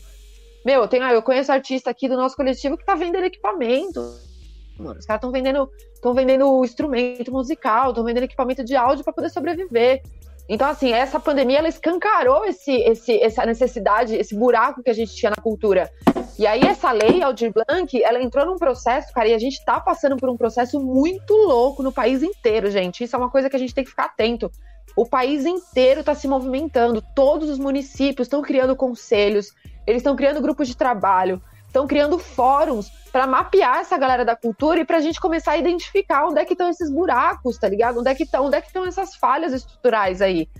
E aí, isso é um momento, mano, essencial pra gente. Por isso que agora a gente tá num momento, num momento essencial de se falar sobre cultura, porque a gente tá. A, a, os municípios estão começando a acordar. Mano, a gente tem uma quantidade. O São Paulo, eu tava, a gente tava até conversando isso, né, Mamute, antes de entrar aqui na live. São Paulo não tem um conselho municipal de cultura, cara. Isso é uma coisa surreal. Uma cidade como São Paulo, que nem a Carlota falou, uma maior cidade da América Latina, a gente não tem um conselho municipal de cultura, a gente não tem voz. A, a sociedade civil não tem voz ativa dentro da, da, da Secretaria de Cultura. Se você quiser lá levar uma opinião, se você quiser dar uma sugestão, se você quiser participar de algum processo, você não consegue.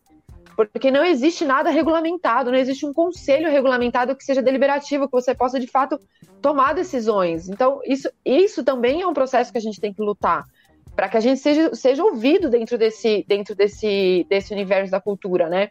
E aí entra a importância da participação da gente ter pessoas que, que tenham essa visão, né? A gente, como a gente estava falando aqui, a cultura, mano, o dinheiro da Aldir Blanc, você acha que veio do governo federal? Não veio, mano. O dinheiro era do Fundo Nacional de Cultura. Esse dinheiro já existia. E que nem eu tô te falando aqui, esse dinheiro todo que a gente já tem no município da cultura que não é utilizado. Por que, que não é utilizado, tá ligado? Porque a gente não tem ninguém lá que tá segurando a nossa bronca. Porque a gente não tem ninguém lá dentro da Câmara dos Deputados, dos vereadores, que tá segurando o nosso BO, que tá de olho no nosso dinheiro. A gente não tem representatividade. Então a importância da gente ter essa galera dentro desses cargos públicos é isso, mano. É a gente ter essa, esse, ponto de, esse ponto de ligação entre a sociedade civil e o, e o poder público. A gente precisa ter gente que faça esse link, né? Alguém quem vai ouvir a gente e levar nossa demanda para o poder público. Sem isso, a gente vai ficar navegando de braçada, velho. Sem isso, a gente vai ficar navegando a esmo, assim. Total. Carlota, tá de volta? Voltei! Olha. Oh! Algo a complementar? Você chegou a pegar a pergunta? Não, não, não sei também. Não peguei, amor, desculpa. Caiu aqui tudo eu tive que voltar. Ah, Caiu tudo. Era a, a pergunta foi sobre a, a, importância de ter uma bancada representativa da cultura dentro da, da Câmara, do mesmo jeito que o pessoal tem a tal da bancada da Bala e a bancada da Bíblia. Ai, me dá até um frio na espinhela. a bancada, a bancada da bala, a bancada da. Eu tinha falado da nossa é, política primitiva, ultrapassada, que não, que não, responde mais aos anseios da, da, da, da sociedade. Essas duas bancadas, com toda a força que elas têm, elas não nos representam mais. Elas estão é, velhas, no sentido do, do velho mesmo.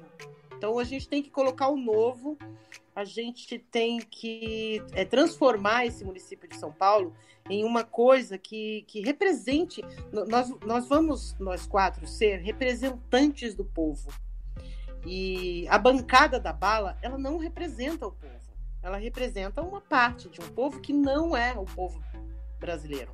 A bancada da, da Bíblia representa uma quantidade de pessoas que não é a realidade da cidade de São Paulo. Então nós temos que fazer essa essa entrada, essa transformada nessa cidade, porque a cidade foi se transformando e a política não foi. Então, esse é o nosso desejo.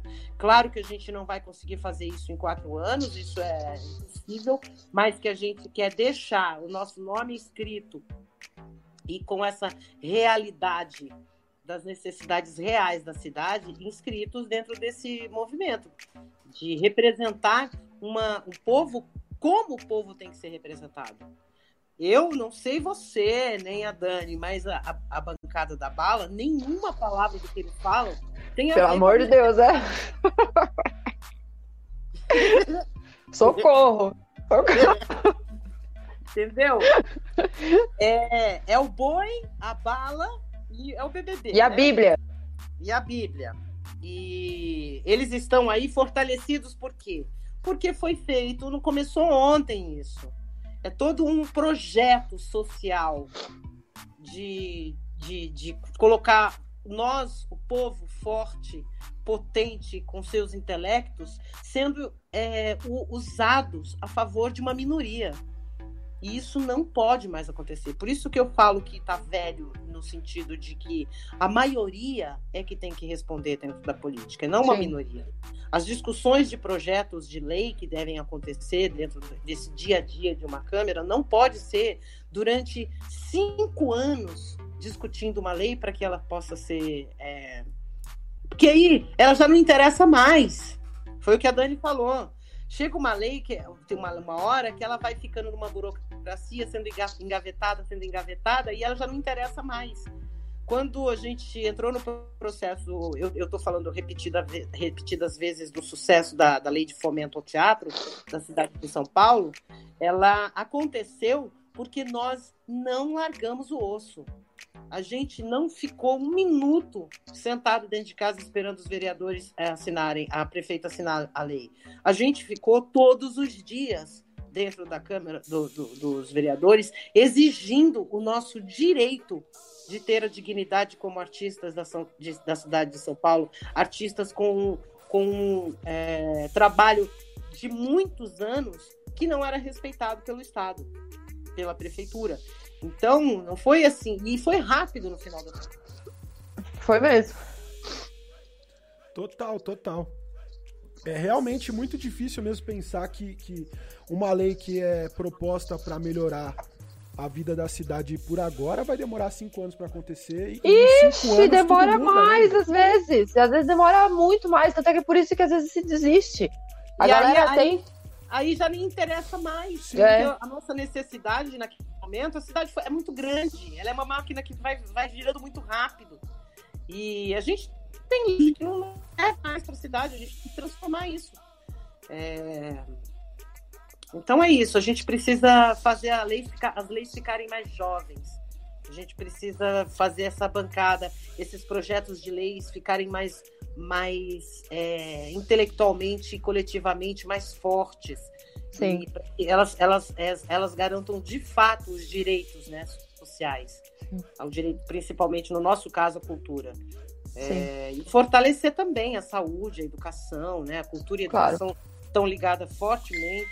A gente tem os municípios de São Paulo, municípios gigantes, que não tem um teatro, não tem uma praça. Não tem um, um, um ponto de cultura nenhum. Não tem Secretaria de Cultura. A gente, está falando que a gente não tem conselho em São Paulo. As cidades de São Paulo não tem nenhuma casa de cultura. Não Sim. tem um cinema. Entendeu? Aí, ah, é muito violento. Está todo mundo muito violento. Os meninos estão completamente perdidos. Não Por que cinema. será, né? Não tem cinema, não tem teatro, não tem dança, não tem música, não tem artes plásticas, não tem nada que, que ele vai fazer? Ele vai pirar no coletivo que ele tiver e ele precisa de. de ele tem necessidades. Então, o, o, vereador tendo que fazer projetos, ele vai direto conversar com essas pessoas. Ele precisa saber qual é a necessidade desse cidadão. Ele precisa ir ao cinema, ele precisa ir ao teatro, ele precisa ler livros. Ele precisa ter direito, né? Ele não pode acordar, ter que entrar dentro de um supermercado, trabalhar oito horas por dia com, com 16 anos e depois entrar numa escola, ficar sentado numa cadeira e ficar mais oito horas e no outro dia acordar. Isso vai enlouquecer o adolescente. A gente tem dentro do, da Fundação Casa um, um potencial de intelectos e de homens e meninas inteligentíssimos, aprisionados por motivos que não. Eu tenho vontade de chorar tenho vontade de chorar os motivos pelo qual os, os nossos jovens estão todos encarcerados, principalmente os negros, não é? Sim. É outro assunto. Exato, exato. É. é. outro assunto mais ou menos, né? O outro assunto que é o mesmo assunto, né? É, porque se eu, porque, né, se eu encarcero, acaba... se eu encarcero é. um menino que, que foi pego com meio quilo de maconha e ele vai ficar encarcerado até os 18 anos, saindo de lá, ele vai sair com uma outra função. Porque eu simplesmente prendi ele dentro de um lugar opressor, que não dava para ele nenhuma oportunidade de ampliar pensamento. As oportunidades que acontecem lá dentro, tem algumas pessoas que trabalham lá dentro, que fazem de tudo para melhorar? Sim, mas é um sistema completamente ultrapassado. Você não pode encarcerar um menino daquele jeito, forte, com os hormônios gritando, enfiado dentro daquele lugar, enlouquecendo os rapazes e as meninas. Entendeu? É, e dentro de um sistema caro, caríssimo, poderia ser destinado todo esse dinheiro à, evolução intelectual dele, não. Gasta todo esse dinheiro para simplesmente oprimir o intelecto do indivíduo. E tem muita violência, tem muito trauma, tem muita coisa. E assim, a gente está falando também de dentro do arranjo familiar, né? Sim. Porque a hora que você encarcera um menino desse, eu já tive meu irmão preso. Tenho dois irmãos que foram assassinados pela polícia. Você, a hora que você mata um, um filho, você mata a mãe. Você mata o pai. Você mata a irmã. Você desestrutura toda uma família. Quando você prende um menino por cinco, seis anos dentro de uma penitenciária, você encarcera socialmente a família inteira. Você deixa todo mundo deprimido dentro da casa e o, o, o, entorno dela. Então, é um projeto social de destruição. E isso a gente vai batalhar o tempo inteiro para deixar todo mundo na rua, fazendo rima, cantando, dançando e buscando o seu caminho real de, de educação e, e social, entendeu? Total. O seu direito, né? Sim. Total. É, a gente citou aí também a, questão tipo, do diálogo, cultura e educação, né? Sim. E eu lembro também de ter lido na proposta de vocês que tinha algo também muito parecido com aquele programa que a gente já tinha do Escola da Família e tudo mais, de, de integração dos equipamentos da educação do município com atividades culturais, não só em horário de aula, né? Fala um pouco pra Exato. gente sobre isso daí também. Exatamente.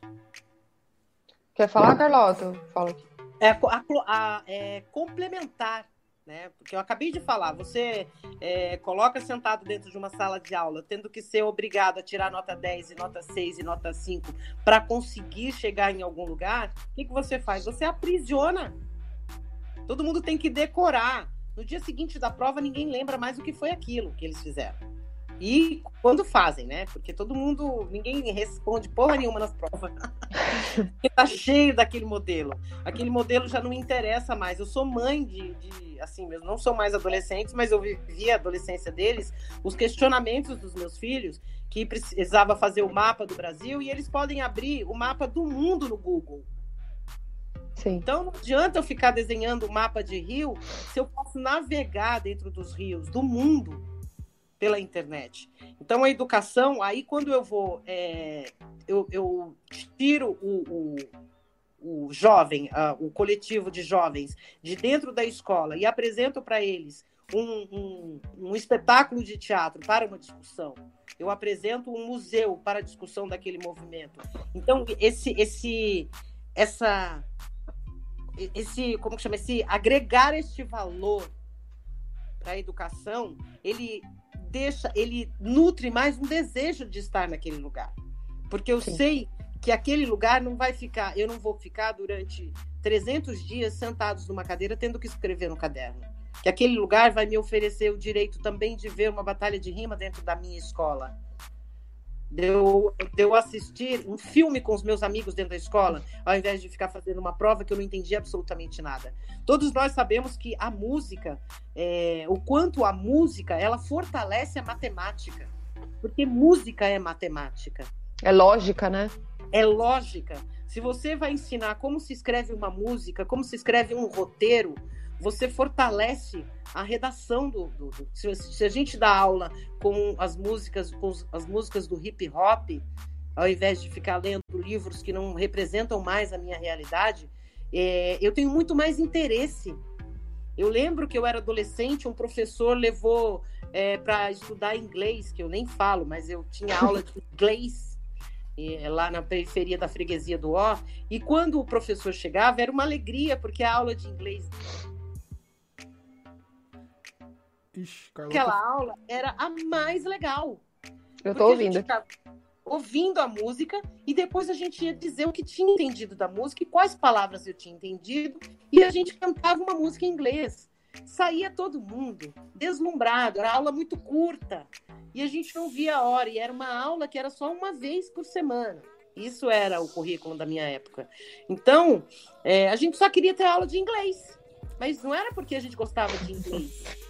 A gente Era diferente, de né? ficar ouvindo música que o professor colocava.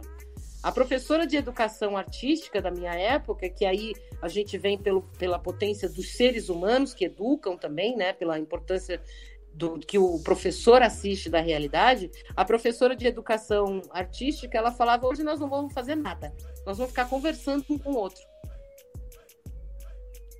E ela dava presença para todo mundo e ficavam conversando um com o outro. Essa aula era a aula que ninguém faltava. Verdade. Entendeu? Então, é, essa sensibilidade, e isso é o quê? Porque a professora ela é Não, porque ela tinha inteligência política. Então, quando ela chamava você para fazer um desenho, você tinha uma amizade com todo mundo ali do lado. Você gostava de trocar lápis, de fazer. Então, é a, é, é a educação e a cultura, elas estão juntas. O que eu como é cultura. O que eu visto é cultura. Como eu ando é cultura. E a gente precisa ensinar isso para os nossos jovens nossas crianças, nossos meninos, nossas meninas, porque a sua existência é cultural. O estar hoje no centro, na cidade de São Paulo é cultural. Sim. Tudo que você cria, a sua casa, o jeito que você é, fala, seu jeito de falar é cultural. Então não dá para fazer de conta que a cultura não existe. É, e desprezar como o nosso governo federal despreza a cultura do país. Né? Sim. É, então é isso. Colocações finais? Só para, só queria complementar aqui rapidinho, Mamute, que uma das coisas que a gente tem lá descrito na nossa proposta é, a, é o incentivo à criação dos grêmios estudantis também, mano. Porque assim. Eu sou é, a gente, é, eu também, cara, assim, e na verdade a gente já teve muito essa discussão dentro do Cultura Vive, assim, todas essas noções que a gente tem hoje sobre sociabilidade, sobre construção de coletivo, sobre as coisas que a gente fez, até de começar a trabalhar com arte, com música, para mim, assim, foi construído quando eu conheci o Grêmio do meu colégio. A Carlota também tem uma história dentro dos Grêmios, porque o Grêmio ele cria essa noção aí de, de, de relação, de, de, até da própria instituição com os alunos. Então, assim, eu quando eu comecei a, quando eu comecei a participar dos Grêmios, foram os primeiros eventos que eu fiz na minha vida.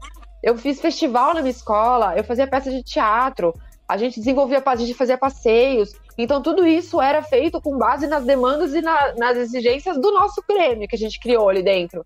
Então, a gente também tem, já existe uma lei que é de, de do, que regulamenta a criação dos Grêmios, mas hoje em dia ela não é muito utilizada. Assim, ela, a gente a gente vai nas, a gente cola nas escolas, né, nos projetos, e a gente vê que, que não existe mais. Então, uma das coisas que também a gente tem aí como, como mote da campanha é, é, é incentivar a volta desses grêmios, para que a gente crie essa consciência aí de, de social da, na molecada, né? E isso também vai junto com uma outra coisa que assim, o município, né? O município ele, ele atende aí as escolas de ensino fundamental. As escolas, o estado, ele tem uma responsabilidade sobre o ensino médio. Então assim, a gente também tem que entender aquilo que a gente estava falando, né? Até onde a gente pode ir, até onde a gente não pode.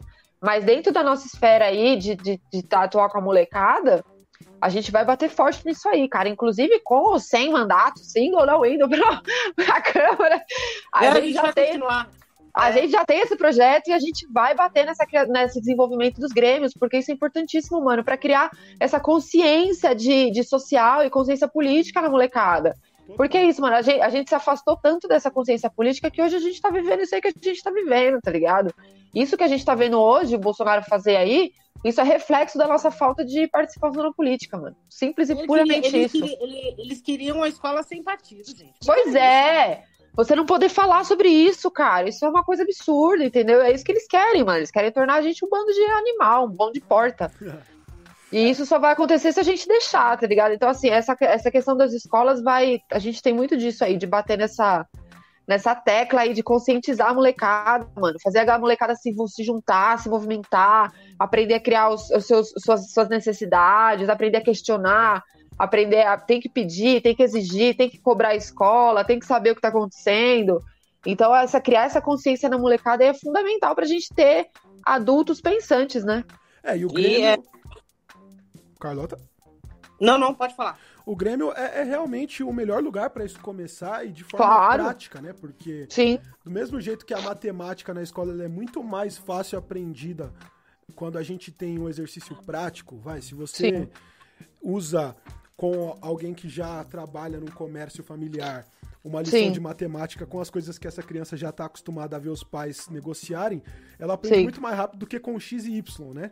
Sim. Então claro. o Grêmio tá nesse lugar na questão política. Tipo, ela vai aprender muito Sim. mais como funciona a articulação política Sim. se ela estiver vivendo isso dentro da escola, entendendo como é, a população, os colegas de classe e as outras esferas do governo, a coordenação e direção da escola, né, meu? É, e se aprender a exigir, cara. Tipo assim, ó, a gente tá aqui, mano, as, as cadeiras estão quebradas. Vamos se juntar aqui, então vamos exigir que a gente que tem que conserte isso aqui. Ou a gente quer fazer um festival aqui de, de, de rap aqui na, na escola. Pô, a escola tem obrigação de atender essa demanda, se for uma demanda da maioria. Aí a gente começa a entender aquela coisa que é coisa da maioria, né? A gente se juntando, o poder que a gente tem quando a gente se junta, né? E quando a molecada entende isso, mano, é uma coisa linda de ver, velho. É. Porque isso é uma coisa de arrepiar, assim, quando você vê a molecada entendendo que a, for a força que tem da união, da. Ah, é da, a, da... a, ocupação das escolas, quando Sim. Eles, eles, se entenderam, e aquilo lá foi um dos movimentos. Lembra, mais... cara, foi maravilhoso. Foi aquilo, foi arrepiante. Pra mim, Sim. a revolução tava começando. Eu falei, agora nós vamos mudar. Foi. Mas a opressão a opressão, né, claro, veio fortíssima, nunca mais se tocou no assunto, mas dali saíram muitos e muitos líderes. Sim. E, é, e assim, eu particularmente, eu particularmente nem acho que todo mundo tem que sair de lá um político, nem todo mundo tem que sair de lá querendo ser presidente, né? Nada disso, né? Mas é o que você falou, nem consciente, quer. mano. É, nem quer. Mas ser consciente, né? Porque a gente só consegue reclamar de uma coisa quando a gente sabe qual é o nosso direito. Se você não sabe qual é teu direito, você não tem como reivindicar aquilo, né? Você vai ficar à mercê. Então, mais do que nada, é criar consciência, né? Da molecada. Oh, o Cacau falou que ele também vem do Grêmio do Filomena. Cacau, nosso parça, querido Cacau. Salve meu parceiro Akmi-san, chegou aí na live também depois do meio aí.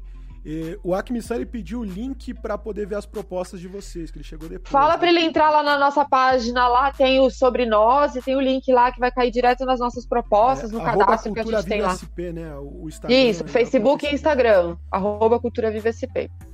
Isso aí. É, faltam sete minutos para cinco e ah. aí a gente tem aquela última pergunta que eu sempre faço em todos os podcasts que, que eu, eu, eu conduzo aqui, que é tem alguma coisa que eu não perguntei, mas que vocês gostariam de falar? Esse é um espaço aberto. Não se prendam nos 7 minutos, 5 minutos que a gente tem, a gente Sim. pode passar um pouco. É, ah, eu falo demais, é, é momento para falar mesmo. Alguma coisa que eu não tenha perguntado, mas que vocês acham importante ressaltar agora nesse momento. Essa é a hora. Esse é o momento. Bora lá. Quer começar, Carlota? Olha, eu. Você foi incrível. As perguntas foram muito coerentes. É, você não perguntou se eu era casada. Brincadeira. Ó, eu, eu sou. Eu sou, eu sou casada, eu, aproveitando, né? Sou casada, eu sou mãe de, eu sou mãe de dois filhos.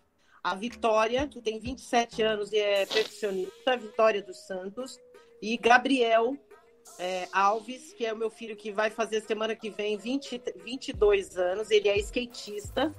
Uh. É, então, é, esses dois jovens que eu acompanhei fortemente, diretamente, intensamente dentro da minha casa, foram criados dentro da arte. Foram criadas, é, criados com o pai fazendo teatro de rua, com eu fazendo teatro de rua, com eles carregando caixa de figurino. E isso fez deles hoje artistas e livres. Então, esses dois representantes que eu tenho dentro da minha casa me orgulha demais, porque eles são muito é, curiosos o tempo inteiro.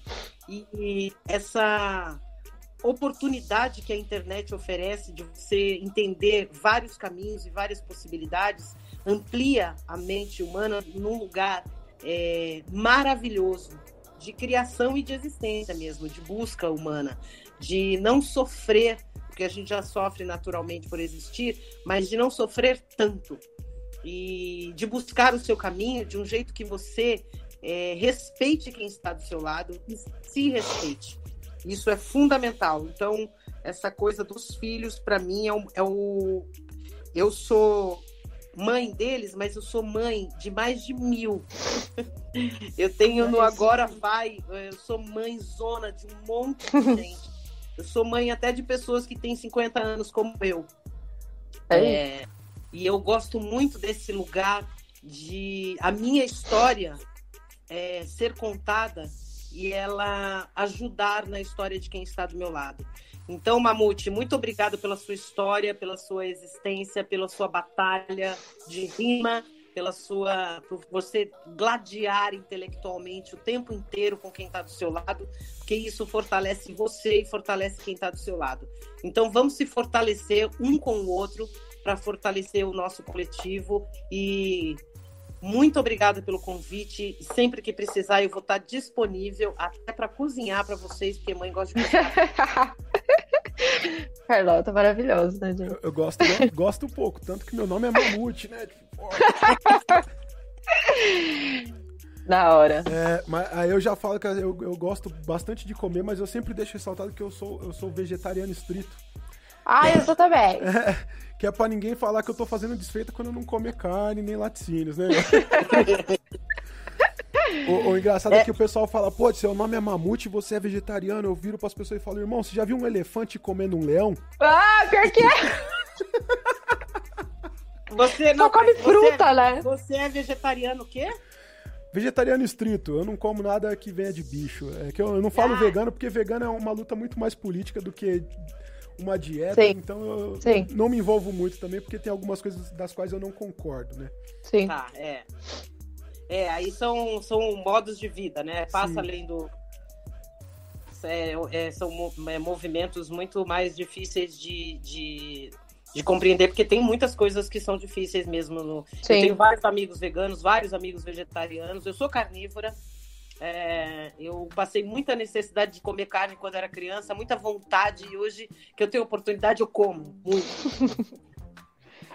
Isso aí. Normal. Dani? Então, o Mamute, eu também queria te agradecer demais, mano. Como a gente falou no começo aqui, sem palavras, assim, da importância da gente poder falar sobre isso. Uma coisa que é muito louca, assim, velho. Eu venho da cultura, já tenho mais de 20 anos trabalhando na cultura.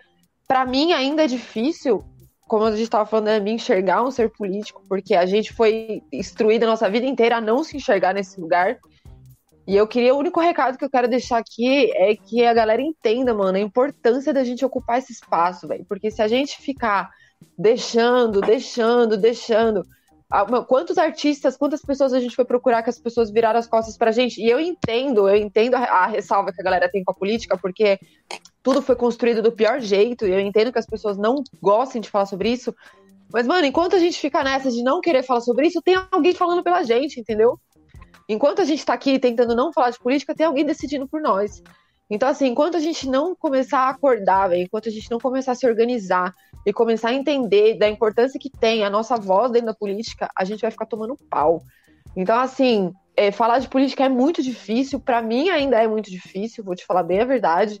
A gente ainda está se descobrindo nesse lugar, né, de, de, de, de, da política, mas o que a gente quer, mano, como a gente falou no começo, a gente quer construir isso a muitas mãos, a gente quer construir isso de, com gente de todos os lados. A gente quer ter a participação efetiva de todo mundo, assim. Então, o que a gente deixa aqui é um convite aberto, assim, a quem quiser dialogar com a gente, quem quiser trocar ideia, conhecer mais a fundo o nosso trabalho.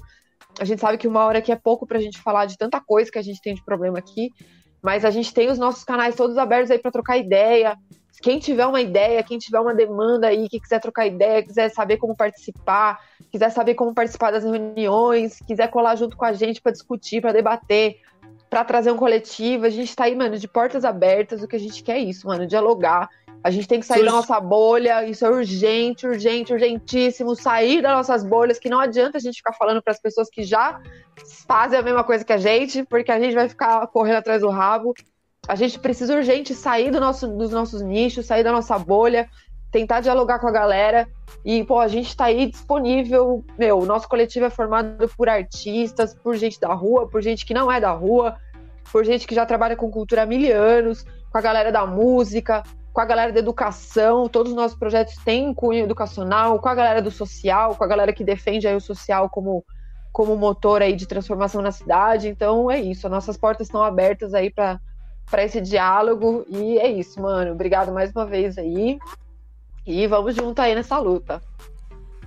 Vamos que vamos, que o som não pode parar vamos e a cultura vamos. também não, né, meu? É, a, a gente tem que ocupar realmente espaço público. Reforço aquilo que eu disse, que as batalhas elas têm que se enxergar também como agentes políticos, porque são a, as ações culturais que mais estimulam a juventude a fazer esse, essa ocupação do espaço público, né? Desde. Meu, sabe o que eu costumo falar, velho? Que o hip hop já salvou muito mais gente do que muito projeto social, velho.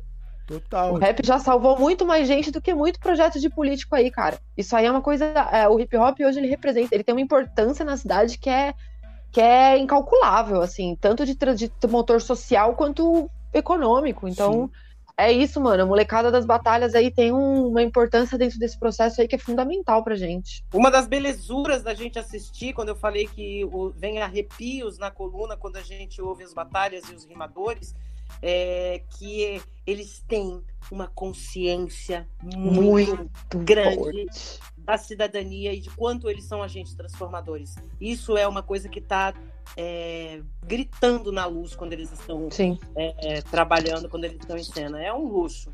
Muito não, prazer, e aí o que acontece é aquilo que a gente falou, né? O, a, o foda é que aí a molecada não se enxerga nesse lugar da política. Eles acham que aquilo não é para eles, né? Eles acham que política é pra quem fez Harvard, pra quem tá de terno e gravata, de quem tá. É né? o presidente que a gente tem. Pelo amor de Deus, eu gosto nem de falar desse cara, que eu até sou adoro falar desse cara. Mas é isso, mano. A molecada não se enxerga nesse lugar. E a gente tem que se enxergar assim, mano. Porque a gente vive isso, a gente sabe o que, que a gente precisa. A gente sabe a nossa necessidade, a gente sabe aonde bater. Então é isso, mano. Organização, velho. Mobilização e vamos para cima. Isso aí. Total. É, para quem estiver ouvindo gravado aí no Spotify, Deezer, iTunes ou no próprio YouTube, Queria lembrar que a gente tem também sobre políticas públicas um debate volta com a Jaque Altomani, com o Léa, a Jaque de Piracicaba e o Léa de Itapeva, sobre a Lei Aldir Blanc, o que é, como que faz, qual que é o papel das batalhas dentro dela e como que eles estão se articulando dentro dessas cidades no interior para isso e como você pode ajudar a luta aí dentro da sua cidade, tá? E quem tá vendo aí ao vivo, amanhã a gente volta com o Rueradcast. Eu e o DJ do França convidamos o meu parceiro Demorou, lá de Minas Gerais, e ele vai trazer pra gente uma palestra que fala sobre raps que ampliaram videogames. Na quinta-feira, oh, a gente volta com o Almeida, lá do Rio de Janeiro, para falar sobre conteúdos de batalha que não são batalhas. seja as entrevistas, os conteúdos extras. E na sexta-feira a gente tem o nosso especial sobre o Duelo Nacional 2020, ok? A gente vai ficando por aqui. Um salve da Dani, da Carlota e do Mamute. Se você gostou, comenta, compartilhe e curte. Acesse batalhaderima.com.br, pois o corre continua. Vida longa, as batalhas de rua. Bora, cultura viva! Não deixa de fortalecer deixando aquele like, favoritando, seguindo a gente na plataforma que você está usando para ouvir esse podcast e também compartilhando para que todos os manos, monas, minas também fiquem na sintonia do podcast do portal Batalha de Rima. Afinal, o corre continua. Vida longa, as batalhas de rua.